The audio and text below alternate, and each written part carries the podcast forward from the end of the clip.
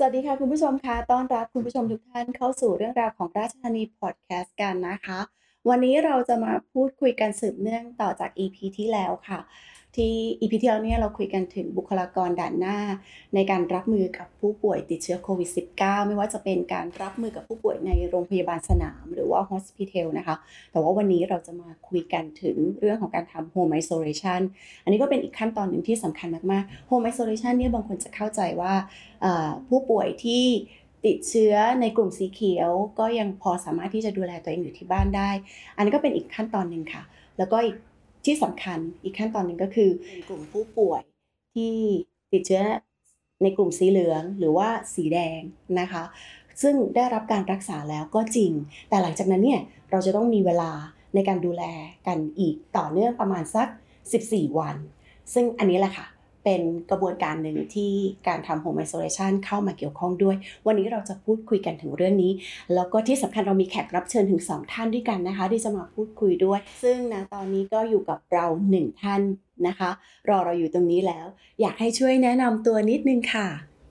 สวัสดีค่ะ พัทรานีคำพิลมนะคะ ผู้จัดการฝ่ายประกันสังคม โรงพยาบาลราชธานีจำกัดมหาชนค่ะ ซึ่งในตอนนี้ที่ฉันได้รับมอบหมาย ให้เป็นผู้ดูแลเรื่องของการทำ home isolation ในผู้ป่วยติดเชื้อโควิด -19 ค่ะ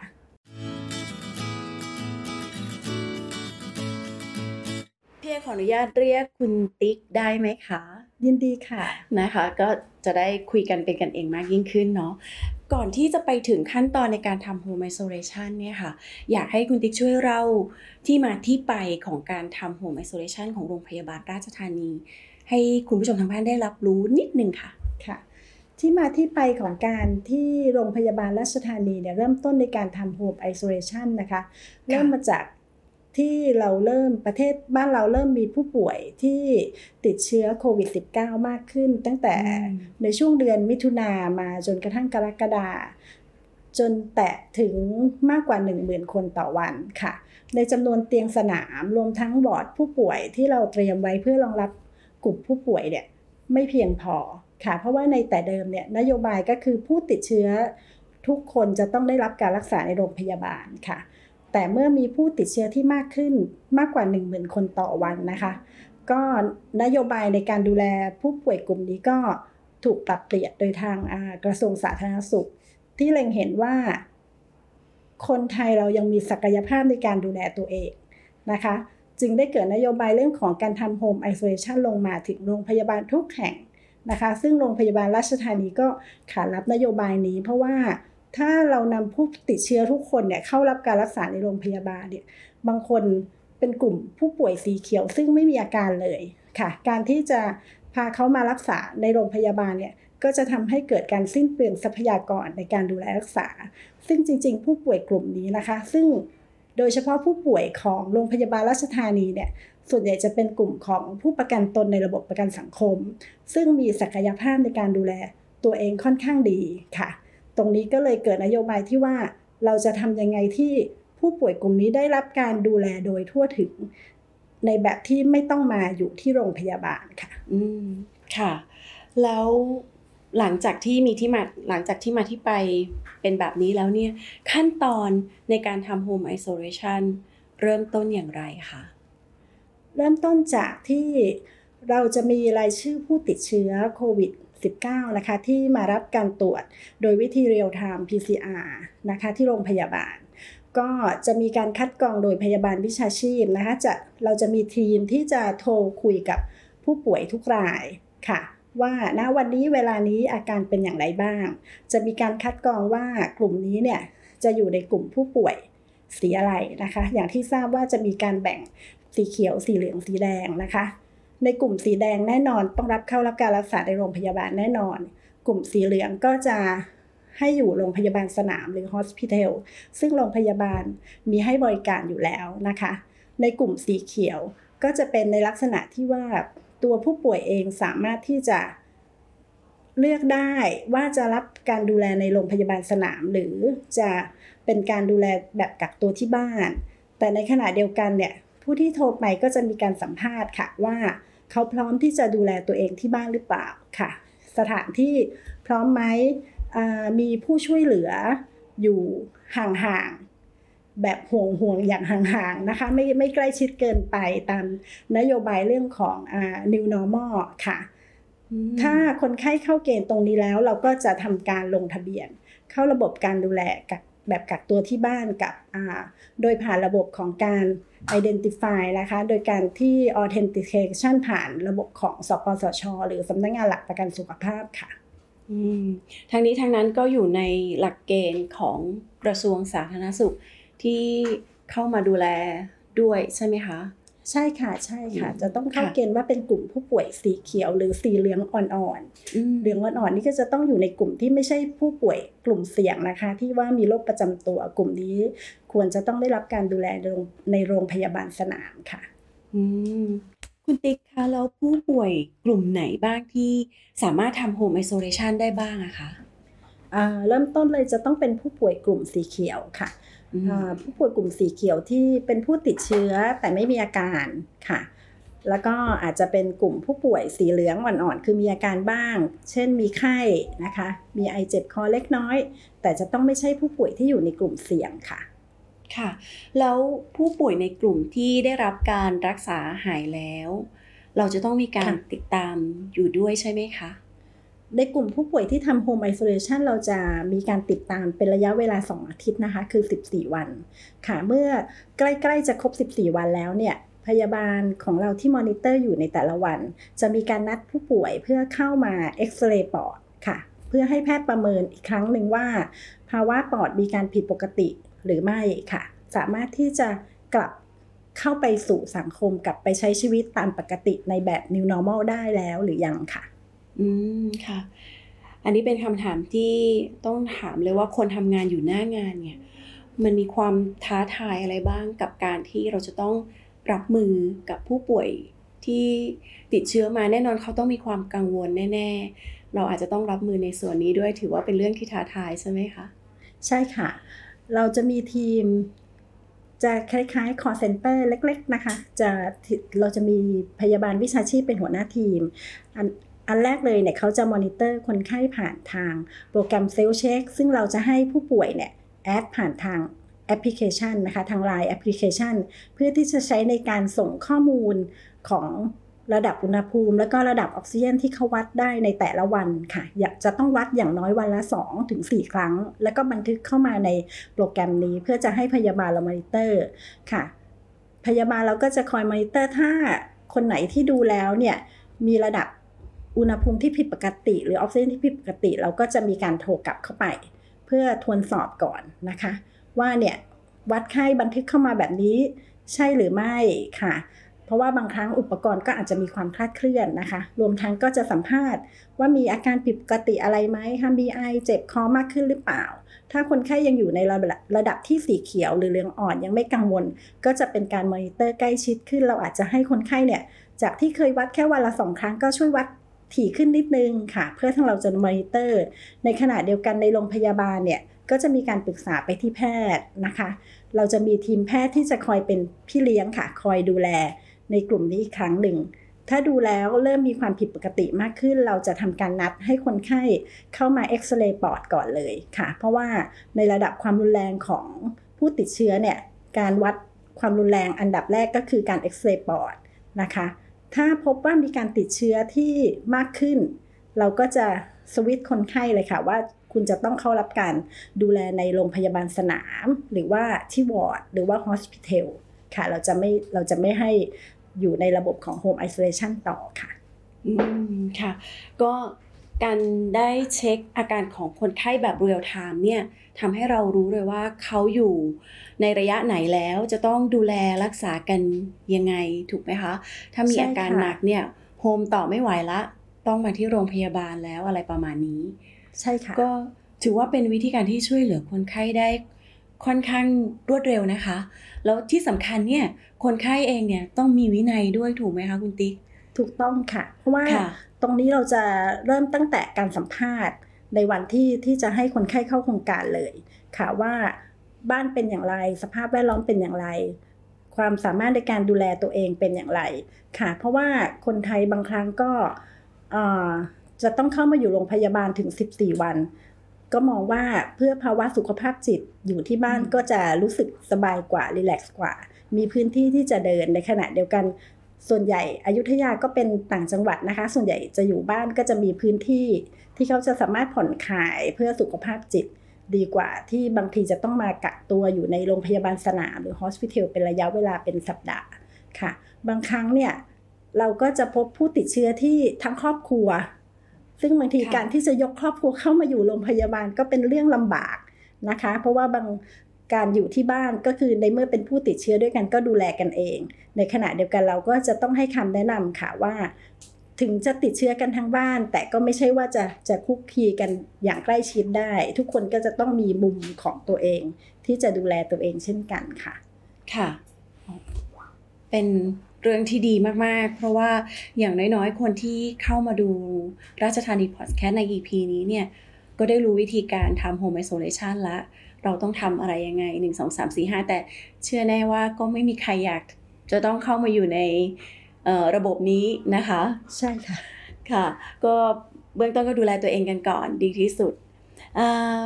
มาถึงอีกหนึ่งคำถามค่ะคุณติ๊กบทบาทหน้าที่ในการทำโฮมไอโซเลชันในภาพของโรงพยาบาลเนี่ยเราเราทำอะไรบ้างยังไงคะบทบาทของเราเลยก็คือ หลังจากที่เราคัดกรองผู้ป่วยแล้วเราจะต้องให้การดูแลเขาจนครบนะคะ เมื่อครบแล้วก็มีการนัดเข้ามาเพื่อประเมิน ภาวะสุขภาพค่ะว่าเป็นอย่างไรบ้าง ดีขึ้นหายแล้ว สามารถกลับเข้าไปทำงาน สามารถกลับเข้าไปชีวิตในแบบปกติ ในขณะเดียวกันในระหว่างการดูแล 14 วันเนี่ยถ้ามีการพูดคุย เจ้าหน้าที่เราก็จะมีการให้คำแนะนำค่ะว่า เมื่อติดเชื้อครบแล้วกักตัวครบแล้ว 14 วันแล้วเนี่ย กลับเข้ามาคุณจะเข้ากลับเข้าสู่สังคมก็ต้องใช้ชีวิตตามวิถี new normal นะคะ ก็จะต้องป้องกันทั้งตัวเอง ป้องกันทั้งผู้ร่วมงาน ป้องกันทั้งบุคคลอื่นในสังคมค่ะ ว่าเพื่อที่จะเป็นการป้องกันการแพร่กระจายเชื้อ แล้วก็ช่วยกันหยุดยั้งเชื้อโควิด -19 ให้เร็วที่สุดเพื่อที่ทุกๆ คนจะได้กลับไปใช้ชีวิตตามปกติค่ะ ค่ะโอ้วันนี้ ได้คำตอบที่ชัดเจนมากๆ เกี่ยวกับเรื่องราวของการทำโฮมไอโซเลชันนะคะ เพราะว่าเราคุยกับบุคคลที่อยู่หน้างานจริง ๆ แล้วก็ส่วนหนึ่งขอเป็นกำลังใจเล็ก ๆ ให้ด้วยนะคะ ในการทำหน้าที่นี้กับบุคลากรด่านหน้าทุก ๆท่านเลยนะคะ วันนี้ต้องขอขอบคุณคุณติ๊กมาก ๆ นะคะ คุณพัฒรานีคำพิรมค่ะ ที่ให้เกียรติมาร่วมพูดคุยกับราชธานีพอดแคสค่ะ ขอบคุณมากนะคะ คุณติ๊กขอบคุณค่ะ ขอบคุณค่ะ สวัสดีค่ะ Thank you. ค่ะคุณผู้ชมคะเมื่อสักครู่ที่เราพูดคุยกันถึงเรื่องของการทำ Home Isolation กับผู้ที่ดูแลด้านนี้โดยตรงนะคะ ซึ่งก็เป็นตัวแทนจากโรงพยาบาลราชธานีที่มาร่วมพูดคุยกับเรา และครั้งนี้ค่ะ ก็ยังมีบุคคลสำคัญอีกหนึ่งท่าน ที่จะมาพูดคุยกันถึงเรื่องการทำ Home Isolation เป็นในส่วนของคุณหมอแล้วนะคะ ที่จะมาพูดคุยค่ะแล้วตอนนี้เราก็อยู่กับแพทย์หญิงต้องใจหั่นตระกูลนะคะอายุรแพทย์ด้านโรคเลือดที่จะ มาร่วมพูดคุยในช่วงนี้นะคะ ขออนุญาตสวัสดีคุณหมอผิงค่ะ สวัสดีค่ะ สวัสดีค่ะ พี่เอกขออนุญาตเรียกหมอผิงเนาะค่ะค่ะได้ก็เริ่มคำถามเลยดีกว่า จะได้ไม่เป็นการเสียเวลา ปัจจัยที่เราใช้ในการคัดกรองผู้ป่วย เป็นสีต่างๆเนี่ยค่ะคุณหมอ เน้นย้ำกันอีกทีแล้วกันเชื่อว่าหลายท่านก็คงจะพอทราบบ้างแล้วแต่ว่าเรามาเน้นย้ำอีกทีว่าปัจจัยไหนบ้างที่เราใช้ในการคัดกรองผู้ป่วยเป็นสีต่างๆอะค่ะค่ะ ก็หลักๆเราก็จะใช้ที่อาการของผู้ป่วยอะค่ะว่ามีอาการหรือไม่มีอาการนะคะถ้ามีอาการมีอาการรุนแรงมากหรือไม่นะคะ นอกจากนี้เนี่ยก็จะใช้ปัจจัยทางด้านผู้ป่วยด้วยก็คือในเรื่องของอายุ แล้วก็โรคประจำตัวต่างๆ ของผู้ป่วยอะค่ะว่ามันจะมีส่วนที่จะทำให้ตัวโรคมีโอกาสที่จะเกิดภาวะของโรครุนแรง มีปอดอักเสบหรือไม่ค่ะโดยก็หลักๆ คือเราก็จะแบ่งคนไข้เป็นกลุ่มสีเขียว สีเหลือง สีแดงอะค่ะที่เราจะต้องแบ่งผู้ป่วยมาเป็น 3 กลุ่มแบบนี้ เพื่อที่ว่าเราจะได้จัดกลุ่มผู้ป่วยสำหรับการดูแลรักษาได้อย่างเหมาะสมค่ะ อืมค่ะ ก็ทำให้บุคลากรทางการแพทย์นั้นทำงานง่ายขึ้น แล้วก็เข้าถึงการรักษาได้ชัดเจนยิ่งขึ้นถูกไหมคะ ใช่ค่ะคะแล้วการที่เรารักษาตัวอยู่ที่โรงพยาบาลสนามนะคะคุณหมอ หรืออยู่ที่ hospital ก็แต่ละวันเนี่ยค่ะ เราต้องมีการตรวจหรือติดตามอาการของผู้ป่วย โดยแพทย์ในด้านไหนอย่างไรบ้างคะ ต้องมีความถี่มากน้อยแค่ไหนด้วยค่ะ ค่ะก็ถ้าเป็นผู้ป่วยที่ทั่วไปอาการคงที่นะคะ ก็แพทย์จะโทรไปสอบถามอาการวันละหนึ่งครั้งนะคะเป็นอย่างน้อยนะคะ ที่เราต้องสอบถามอาการทุกวันเนี่ยเพื่อเป็นการประเมินผู้ป่วยค่ะว่าอาการดีขึ้นหรือแย่ลงอย่างไรไหม ผู้ป่วยจะเปลี่ยนจากกลุ่มสีเขียวกลายเป็นสีเหลืองหรือเป็นสีแดงหรือยังนะคะ ทีนี้โดยส่วนใหญ่ที่แพทย์เขาจะติดตามก็คืออาการในเรื่องของไข้ นะคะ หรือว่าอาการไอ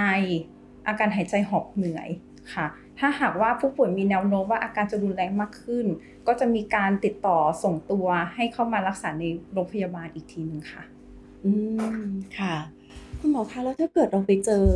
ผู้ป่วยในกลุ่มสีเขียวที่เขามีอาการรุนแรงขึ้น อาจจะเป็นต้องเคลื่อนย้ายเขาเข้ามาที่โรงพยาบาล ส่วนกลางเลยเพื่อที่จะรักษาอย่างเร่งด่วนเนี่ยเราต้องมีการประสานงานกับโรงพยาบาลยังไงบ้างคะค่ะก็เบื้องต้นถ้าคนไข้มีอาการแย่ลงนะคะสามารถแจ้งได้ที่พยาบาลนะคะ ที่เขาเฝ้าประจำอยู่ที่โรงพยาบาลสนามนะคะ ก็จะมีการประเมินอาการแล้วก็สัญญาณชีพโดยพยาบาลก่อนนะคะ จากนั้นพยาบาลเนี่ยเขาก็จะรายงานอายุรแพทย์ ซึ่งเรามีเวรสำหรับการรับปรึกษาตลอด 24 ชั่วโมงทุกวัน ค่ะเมื่ออายุรแพทย์ประเมินแล้วว่าโอเค อาการแย่ลงจำเป็นจะต้องเข้ารับมารักษาตัวในโรงพยาบาลค่ะ เราก็จะมีรถพยาบาลเนี่ยไปรับตัวผู้ป่วยที่โรงพยาบาลสนาม และเข้ามารับการรักษาต่อในโรงพยาบาลได้ทันทีค่ะ ค่ะณสถานการณ์ณเวลานี้เราเคยเจอเคสแบบนี้บ้างไหมคะเรามีเคสแบบนี้อยู่เรื่อยๆค่ะอยู่เรื่อยๆเลย ใช่มีอยู่เรื่อยๆเลย ค่ะ แต่ว่าก็ของเราก็คือเรามีเตียงในโรงพยาบาลสำหรับรองรับผู้ป่วยในโรงพยาบาลสนามค่ะ เพราะฉะนั้นหากอาการแย่ลงนะคะ เราสามารถเข้าไปรับตัวจากโรงพยาบาลสนาม เข้ามาในโรงพยาบาลได้ทันทีเลยค่ะ ทีนี้เมื่อติดโควิด มาแล้วรับเชื้อมาแล้วค่ะคุณหมอคะแล้วก็ได้รับการรักษาหายแล้วด้วย สามารถรับวัคซีนได้เลยไหมคะ คือสำหรับผู้ที่เคยติดเชื้อมาแล้วนะคะ หมอก็แนะนำให้ฉีดวัคซีนเป็นเข็มกระตุ้นเพื่อให้ภูมิมันสูงขึ้น ป้องกันการติดเชื้อซ้ำนะคะ แต่ว่าก็ต้องต้องรอเวลาให้อาการหายสนิทดีนะคะ แล้วก็ระยะเวลาเนี่ยควรจะอย่างน้อยๆ คือห่างจากการติดเชื้อประมาณ 1 เดือนค่ะ อืมหนึ่งเดือนค่ะหนึ่งเดือนเป็นอย่างน้อยไหมคะ หรือว่าควรแบบหนึ่งเดือนเป๊ะๆเลยหนึ่งเดือนเป็นอย่างต่ำค่ะ ค่ะค่ะ แล้วก็อาจจะรอถ้าเกิดว่าคนไข้ยังไม่สามารถที่จะเข้าถึงวัคซีนได้ในตอนนั้นค่ะ ก็สามารถรอได้จนถึงระยะเวลาประมาณ 3 เดือนค่ะ อืมอ่าเพราะในช่วงค่ะ แต่ก็ยังคงต้องปฏิบัติตัวแบบเอ่อ new normal อยู่ถูกไหมคะ จะใช้ชีวิตปกติถอดแม็กอะไรต่างๆ เหล่านี้ไม่ได้แล้ว ยังไม่ได้ ไม่ได้ ไม่แนะนำค่ะ ไม่แนะนำเลยค่ะ คุณหมอคะแล้วถ้าเกิดว่า ผู้ป่วยที่มารับการรักษาอยู่ในโรงพยาบาลสนามอยู่ หรือว่าอยู่ในฮอสพิทอลหรือแม้กระทั่งอาการหนักมาอยู่ในโรงพยาบาลเนี่ยบางทีญาตินะคะหรือว่าคนใกล้ชิดเนี่ยเขาอยากมาเยี่ยมอะเขาเป็นห่วง อันนี้มันสามารถทำได้ไหมคะ หรือว่าทำไม่ได้ยังไงคะคือผู้ป่วยที่ยังอยู่ในโรงพยาบาลนะคะเขายังสามารถแพร่เชื้อโควิดได้อยู่นะคะ ดังนั้นเนี่ยทางโรงพยาบาลจึงไม่อนุญาตให้ญาติมาเยี่ยม นะคะ เพราะว่ามันจะเป็นการแพร่กระจายเชื้อให้สู่บุคคลในครอบครัวด้วยนะคะสำหรับของใช้จำเป็นหากญาติต้องการจะฝากนะคะ ก็เราจะพิจารณาเป็นราย ๆ ไปนะคะว่าคนไหนที่สามารถฝากได้ฝากไม่ได้ เพราะว่าที่โรงพยาบาลก็จะมีของใช้จำเป็นที่ให้ผู้ป่วยไว้อยู่แล้วค่ะ อืมคือไม่อยากรับประทานอาหารในโรงพยาบาลนะเบื่อแล้วมาส่งข้าวส่งน้ำหน่อยได้ไหม อันนี้สามารถทำได้ไหมคะเอ่อคือเอ่อการที่อยู่ในในช่วงระหว่างรักษาตัวค่ะ จะต้องมีการควบคุมในเรื่องของความดันโลหิต และระดับน้ำตาลในเลือดนะคะ เพราะฉะนั้นเนี่ยหมออยากจะให้ผู้ป่วยเนี่ยทานเป็นอาหารเพื่อสุขภาพแบบในโรงพยาบาลจะดีกว่า นะคะ ถ้าเกิดว่าเอาอาหารจากข้างนอกมาเนี่ยอาจจะมีปัญหา เช่นโซเดียมสูงเกินไปทำให้ความดันโลหิตสูงขึ้น หรือว่าแคลอรี่หรือน้ำตาลสูงเกินไป ก็จะทำให้น้ำตาลในเลือดสูงขึ้น ซึ่งของพวกนี้เนี่ยมันจะส่งผลทำให้ตัวโรคโควิดแย่ลงได้นะคะ นอกจากนี้เนี่ยอาหารนอกโรงพยาบาลเราก็ไม่รู้เนาะว่าทำมาถูกสุขลักษณะดีมากน้อยแค่ไหนนะคะ ซึ่งมันอาจจะทำให้คนไข้เนี่ยติดเชื้อเกิดภาวะของทางเดินอาหารอักเสบเฉียบพลันในโรงพยาบาลเพิ่มเติมได้อีก นะคะ ก็กลายเป็นว่าอาจจะทำให้เกิดความยุ่งยากมากขึ้นในการดูแลรักษาใช่ผู้ป่วยใช่ไหมคะ ใช่ค่ะ ซึ่งมันก็จะส่งผลเสียกับคนไข้ด้วยค่ะ อืมค่ะ แล้วถ้าเกิดว่าเรามีการดูแลรักษากันครบ 14 วันแล้วค่ะ สามารถกลับบ้านได้เลยไหมคะคุณหมอเอ่อขึ้นอยู่กับอาการคนไข้เป็นหลักค่ะ ถ้าหากว่าอาการดีขึ้นนะคะ ก็สามารถกลับไปรักษาเอ่อ สามารถกลับไปที่บ้านได้เนาะแต่ถ้าถามว่ากลับไปแล้วเนี่ยจะต้องกักตัวเพิ่มอีกไหมเนี่ยนะคะขึ้นอยู่กับภาวะของคนไข้กับโรคประจำตัวนะคะ ถ้าเป็นคนไข้กลุ่มสีเขียวก็ท่านกักตัวในโรงพยาบาลสนาม 14 วันเพียงพอแล้วนะคะ แต่ถ้าหากว่าเป็นผู้ป่วยกลุ่มสีเหลืองหรือสีแดงที่มีภาวะปอดอักเสบร่วมด้วย อาการรุนแรง หรือว่ามีโรคประจำตัว เป็นภูมิคุ้มกันต่ำนะคะ กรณีพวกนี้ควรจะต้องกักตัวต่อนะคะ อย่างน้อย 21 วันนะคะ หรือจนกว่าอาการจะดีขึ้นค่ะ นั่นหมายถึงกลุ่มสีแดงหรือสีเหลืองถูกไหมคะ ใช่ค่ะอืมแต่เมื่อกี้เมื่อสักครู่คุณหมอก็บอกไปแล้วว่า ถ้าเกิดว่ามาอยู่ที่โรงพยาบาลสนาม หรืออยู่ที่ฮอสพิทอลในกลุ่มผู้ป่วยอาการสีเขียวเนี่ย ก็สามารถกลับบ้านได้เลย 14 วัน ดูดูดูแล้วก็สามารถกลับบ้านได้เลย ถ้าไม่มีอะไร ใช่ค่ะค่ะถ้าหากว่าอาการปกติดีสามารถกลับบ้านได้ค่ะอืมกลับไปบ้านก็ไม่จำเป็นจะต้องกักตัวต่อนะคะ ในผู้ป่วยกลุ่มสีเขียวนะคะค่ะคุณสามารถถ้าไม่ออกออกข้างนอกได้ แต่ว่าคุณยังจะต้องปฏิบัติตัวตามแบบของ new normal อยู่อืมค่ะบางคนชอบมีความเชื่อแบบหนึ่งว่า ก็ติดเชื้อแล้ว ไม่เป็นไรหรอก มันคงไม่ติดอีกหรอกอะไรประมาณอย่างเงี้ย คุณหมอควรจะมีคำแนะนำตรงนี้ยังไงดีคะอย่าประมาทค่ะ อย่าประมาทอะไรก็เกิดขึ้นได้นะคะอืมก็ยังไงก็ตามยังแนะนำให้สวมแมสตลอดเวลาอยู่นะคะ ค่ะอือฮึเอ่อล้างมือบ่อยๆ เจลแอลกอฮอล์ค่ะหรือว่าสเปรย์แอลกอฮอล์ก็ไม่ควรขาดเนาะหมอยังคือใช่มันกลายเป็นชีวิตแบบ new normal ไปแล้วอะสิ่งต่างๆใช่เหล่านี้ค่ะคือใช่ค่ะเรียกได้ว่าเป็นส่วนหนึ่งในชีวิตเลยก็ว่าได้ขาดไม่ได้เลยค่ะแต่ว่าเท่าที่เห็นนะคะ ที่ผ่านมาในจังหวัดพระนครศรีอยุธยาเนี่ยก็ยังเห็นประชาชนทั่วไปก็ยังคงใส่แมสกันค่อนข้างเยอะ คือค่ะแทบจะไม่ค่อยเห็นนะที่ที่จะไม่ใส่แมสกันแม้กระทั่งเอ่อคนในกรุงเทพเองก็เหมือนกันค่ะ เราก็ค่ะเห็นแบบนี้ถามว่าเราก็เบาใจไปในระดับหนึ่งไหมคะ ในฐานะคนเป็นแพทย์พยาบาลเป็นแพทย์ใช่ค่ะค่ะ ก็รู้สึกโล่งใจที่ประชาชนอ่าได้เรียนรู้ถึงการป้องกันตัวเองมากขึ้นนะคะค่ะค่ะ สุดคุณหมอคะถ้าเกิดว่าผู้ป่วยในกลุ่มสีแดงเนี่ยที่เขาได้รับผลกระทบว่ากรณีเชื้อลงปอดต่างๆเหล่านี้หลังจากที่เขาได้รับการรักษาหายแล้ว เขาจะต้องกลับไปดูแลสุขภาพร่างกายของตัวเองยังไงไหมคะค่ะก็กรณีนั้นเนี่ยนะคะถ้าหากว่ามีปอดอักเสบรุนแรง มีแนวโน้มว่าปอดอาจจะได้รับความเสียหายถาวรนะคะ ในบางราย นะคะ ถ้าหากเอ่อเสียหายเพียงเล็กน้อยตรงนี้อาจจะไม่ได้ส่งผลอะไรกับการใช้ชีวิตประจำวันนะคะ แต่ถ้าผู้ป่วยบางรายที่ปอดเสียหายมาก บางรายอาจจะจำเป็นจะต้องใช้ออกซิเจนต่อที่บ้านก็มี แต่ตรงนี้คือเป็นส่วนน้อยน้อยมากๆนะคะค่ะอ่าทีนี้เนี่ยคำแนะนำทั่วไปก็คือแนะนำให้ทานอาหารให้ครบ5หมู่นะคะ สามารถออกกำลังกายได้ตามศักยภาพของตัวเอง นะคะ ขอเน้นคำนี้ตามศักยภาพของตัวเองเนาะคือถ้าเกิดว่าเราเอ่อรู้สึกเหนื่อยมากไม่ไหวคือให้พักนะไม่ต้องฝืนนะคะ เพราะว่าไม่งั้นอาจจะส่งผลเสียกับร่างกายมากกว่านะคะอืมค่ะค่ะก็เป็นคำแนะนำดีๆนะคะ คุณผู้ชมสำหรับเอ่อผู้ป่วยที่ได้รับการรักษาแล้ว ก็ที่สำคัญคือเราก็ยังสามารถดูแลตัวเองได้ปกติแหละ อย่างที่คุณหมอบอกการที่จะไปออกกำลังกาย ก็ต้องออกกำลังกายตามศักยภาพของตัวเองต้องดูตัวเองนิดนึง ถ้าสมมติว่าใช่ค่ะเราได้รับเชื้อลงปอด ปอดบางส่วนเราอาจจะไม่ได้ทำงานเหมือนปกติแล้ว เพราะฉะนั้นอาจจะต้องเออดูจากดูร่างกายของตัวเองอะค่ะดูภาวะจาก ดูภาวะร่างกายของตัวเองว่าเป็นแบบไหน ควรจะออกกำลังกายมากน้อยได้อย่างไร และที่สำคัญไม่ว่าจะป่วยสีเขียวสีเหลืองสีแดงหลังจากหายแล้วเนี่ยการใช้ชีวิตแบบ new normal ก็ยังคงต้องมีอยู่นะคะค่ะวันนี้ใช่ค่ะต้องขอบคุณคุณหมอผิงมากนะคะ ขอบคุณแพทย์หญิงต้องใจฮันตระกูล อายุรแพทย์ด้านโรคเลือดที่ให้เกียรติมาร่วมพูดคุยกับราชธานีพอดแคสต์วันนี้ค่ะ ขอบคุณนะคะค่ะ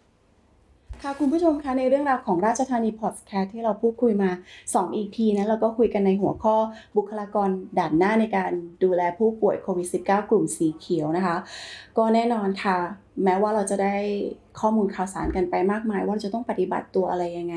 สิ่งที่สำคัญคือการใช้ชีวิตแบบวิถี New Normal ก็ยังคงต้องมีอยู่ ยังคงต้องปฏิบัติอยู่นะคะ ไม่ว่าจะเป็นเรื่องของการสวมหน้ากากอนามัยตลอดเวลา การพกเจล